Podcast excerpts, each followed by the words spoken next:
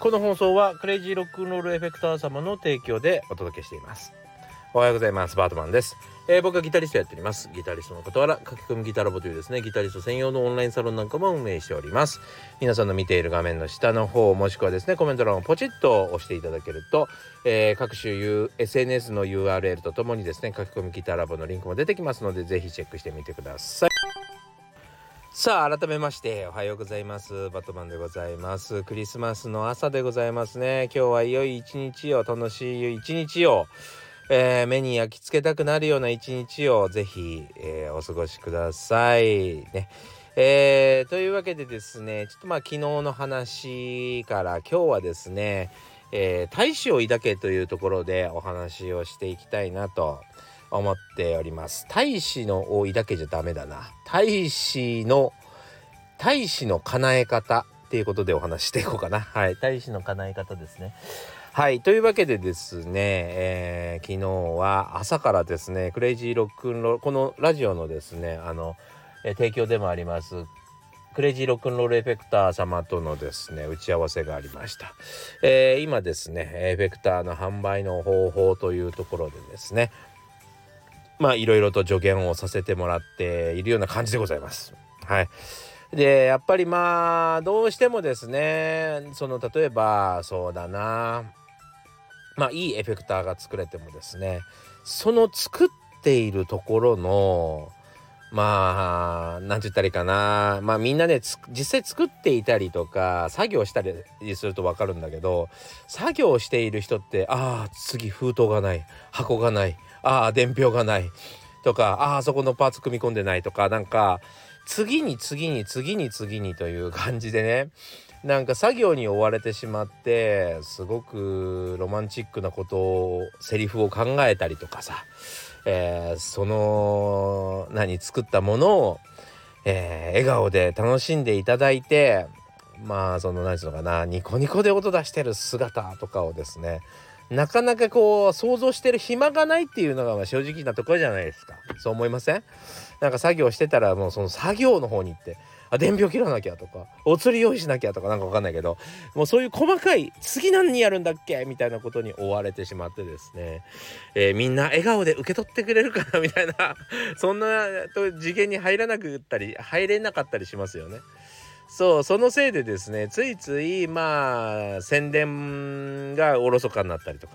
宣伝が得意な人は作業がおろそかになったりとかあまあなかなか難しいもんなんですよマルチタスクっていうのはねなかなか言葉で言うのは簡単だけどそんな言葉でまとめるのは簡単だけど実際のところうまくいってないっていうのが正直なところじゃないでしょうか。それとまあその人がですね得意な分野とかですねその人が描いているものっていうものに例えばまあこういう風なものを作りたいとかこういう理念で作りたいとか。えー、それによってはそのパーセンテージっていうかな、まあ、宣伝を全体の何パーセントにするか、えー、商品を商品のこだわり度を何パーセントにするかこれも結構変わってくるかななんて思うんですね。まあ、そこら辺のまあ、あの相談に乗っているというわけです。はい。えー、なので、まあ今足りないところ、まあ皆さんに、えー、知ってもらうのに足りないところ、あとは、じゃあ、じゃあ、そのやめてしまったら、えー、例えば今のこの宣伝をやめたらどれぐらい人が減るだろうかとか、えー、今何パーセントぐらい、えー、商品が売れるのに宣伝が活躍してるんだろうかとそこら辺をですね、えー、まずは、えー、整えていってるような感じですかね。まだちょっと数字を出すまではちょっと言ってないところがあるんですけども、えー、まあそんな感じでですね、えー、今まあ参あれしてる参加してるわけですよ。でまああのいろいろと話聞いてまあ今回はまだ初めてだったのでどうですか？っていうようなところからお話ししていきました。はい、でまあ今後うんまずは知ってもらわなきゃいけないっていうところとか今後の商品展開どうするかとかそこら辺もですねまあサンプルというかこういうふうにやってる人もいますね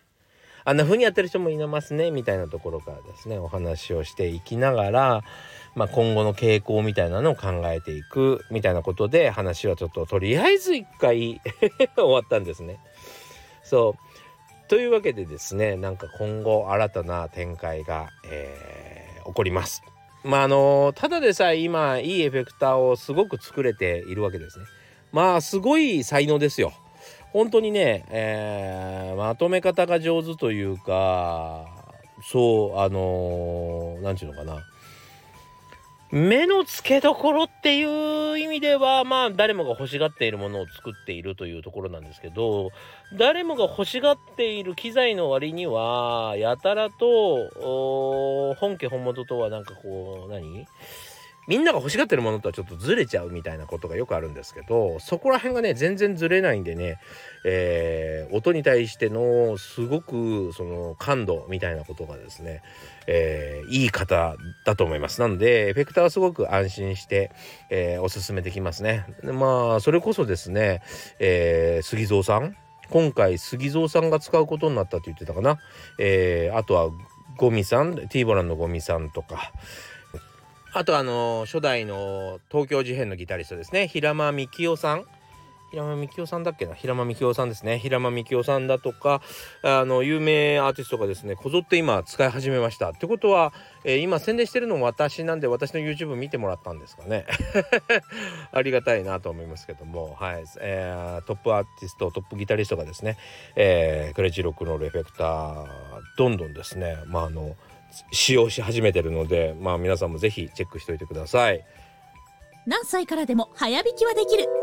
早弾きを諦めた大人ギタリストに夢を達成させた革命的な方法を詰め込んだ一冊がヤマハから発売。プロギタリストであり3.5万人 YouTuber 末松和人の1日10分40歳からの早弾き双方革命。購入は Amazon 全国の書店にて。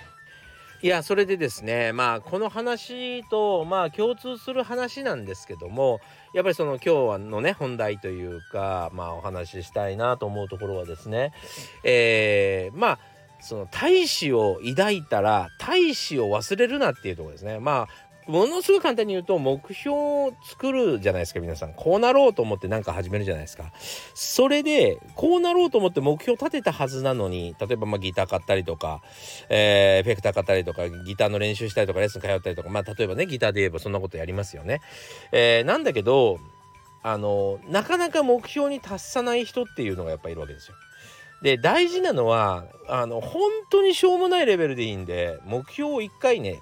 達成させるっていうのが僕はすごく大事かなと思います。まあどあのなかなかね前に進まない人のこれ特徴でもあるんですけど目標をね終わらさないんだよね。これ結構もったいないと思いますよ。時間の無駄かなと思います。あどういうことかというとねまあ例えば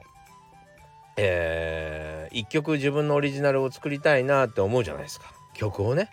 でレコーディング始まるわけですよ。自分でこう歌ってみたりとかギター弾いてみたりとか。そしたらなんかマイクが悪いよねっつって。マイク買いに行ったり。なんか楽譜が汚いからうまく弾けないなって楽譜書き直したりとか。そして楽楽譜書き直そうと思ったら手書きよりやっぱりパソコンの方がいいよねみたいな感じでパソコンの、えー、綺麗に書ける楽譜ソフトを使い始めたんだけど使い慣れなくってあーなんか難しいな。逆に難しいな。なんか簡単に書けるあのアプリとかないのかな。っつってそれを探し始めて。で、えー、ギターもギターでえーと、なんか音が違うからもうちょっと違う機材買ってみようか。とかって。で弦も違うな。弦を張り替えてみようか。あなんか違う。なんか違うんだよね。って言って YouTube 見て勉強してみようか。みたいな感じでですね。そのその一曲を作るまでの道道のりの中にいろんな場所が出てそのなんていうの？あのチェックポイントが出てきちゃってそれに夢中になってるってことがよくありません？それでいつまでたっても一曲が終わってないということってありません？そう。これをね仕事でもやっちゃうとまあなかなかやばいっすよね。まあなかなかやばい。はい。えー、なのでですねまあ特にこれ会社だとねこの各チェックポイントっていうのが専門部署だったりするわけよ。まあギターの音をちゃんと良くする部署もうそれをこう全力でやれと。えー、そして例えば楽譜をねを書き起こす専門部署を作って、えー、あなたたちだけあなたたちはもう完璧に楽譜を作りなさいみたいなそうやって専門部署を作っていろんな何職種に分かれ協力し合ったら確かにまあできると思うんですけど一人だとそうはいかないじゃない。そうだから一人の時にはですねそんなこだわらなくていいからそこはもう適当でいいからとにかくあ今はもうこれしかないからこれでいいやっていう感じでいいんですよ。そうもうね諦めるってことがすごい大事なんですよね。諦めて答えを出すってことがすごい大事なんですよ。でえ答えが出た後にうーん次はギターの音だけでもちょっともうちょっと良くしたかったなみたいなことに、えー気づいて、えーそしてそこを予算かけたりとか時間かけたりとかしてですね、えー変えていくんですよ次回作に。それがね一番成長しやすく、変化が起きやすいですね。あのほんのちょっとだけ。要はね例えばギターも良くして、えープリンターも良くして、えー楽譜制作ソフトも良くしてって全部お金があるから変えちゃう人っているんだけど全部変えちゃうとねそれを覚える時間のために時間を取られちゃう。それを使いこなすための時間が必要になってきちゃうそう。これはですね本当にお金持ちの穴だよね。全部買っちゃうんだよね。だから使いこなせなくってただただ綺麗なスタジオになっちゃったりするんだよね。そんなことできるわけないじゃんっていうことなわけですよそうだからお金があったらなんとかなるわけでも何でもなく、えー本当に今できることを着々とやれるかどうかっていうことが一番大事なことなので、えーまずはですね、えーしっかりと一曲終わらしてみるそれをめずまずやってみてください。まあ、自分の目標えー、とその時に掲げた目標っていうのをですね果たすっていうのやってみてください。めちゃくちゃ進むから。いろんなことがわかるから。はい。というわけでですねえーまあそのいいちょっと打ち合わせでした。その打ち合わせも本当にそもそも目標はどこですかっていうところから始まったんですよね。そうそこがやっぱり定まってないと途中途中の細かいことばっかりにこだわってえーなかなか、えー何を決めていっていいのかがわからなくなるよねっていうところからの打ち合わせでございました。そう、えーそこでですねとにかく、えーたくさんの人に愛用されたいという、えー思いを聞きましたんで、えーたくさんの人に愛愛用してもらうにはっていうところでねお話ししたんです今日、まあ、楽しい一日でございました。えーそれからはですねあの、まあ、あの松本律子さんのライブも見に行ってすげえよかったな。すげえよかったあのー本当にねなんかね目を閉じて聞いてると本当にねそのタイトルのねえータイトルに「レインダンサー」っていう曲もあったんですけど本当に、えー雨の中土砂降りの中ですねどっちかというと。土砂降りっていうのが分かるのがすごくない？ねマリンバの音だけ土砂降りの中で踊ってる人だなっていう。しかも美しいタップで、えー踊ってる感じがすごく描かれていて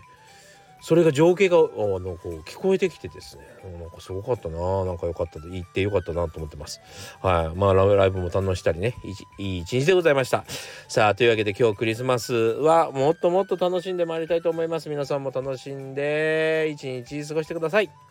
たまたま日曜日でよかったね。はい。というわけで、えー今日もご視聴ありがとうございました。それじゃあまたね。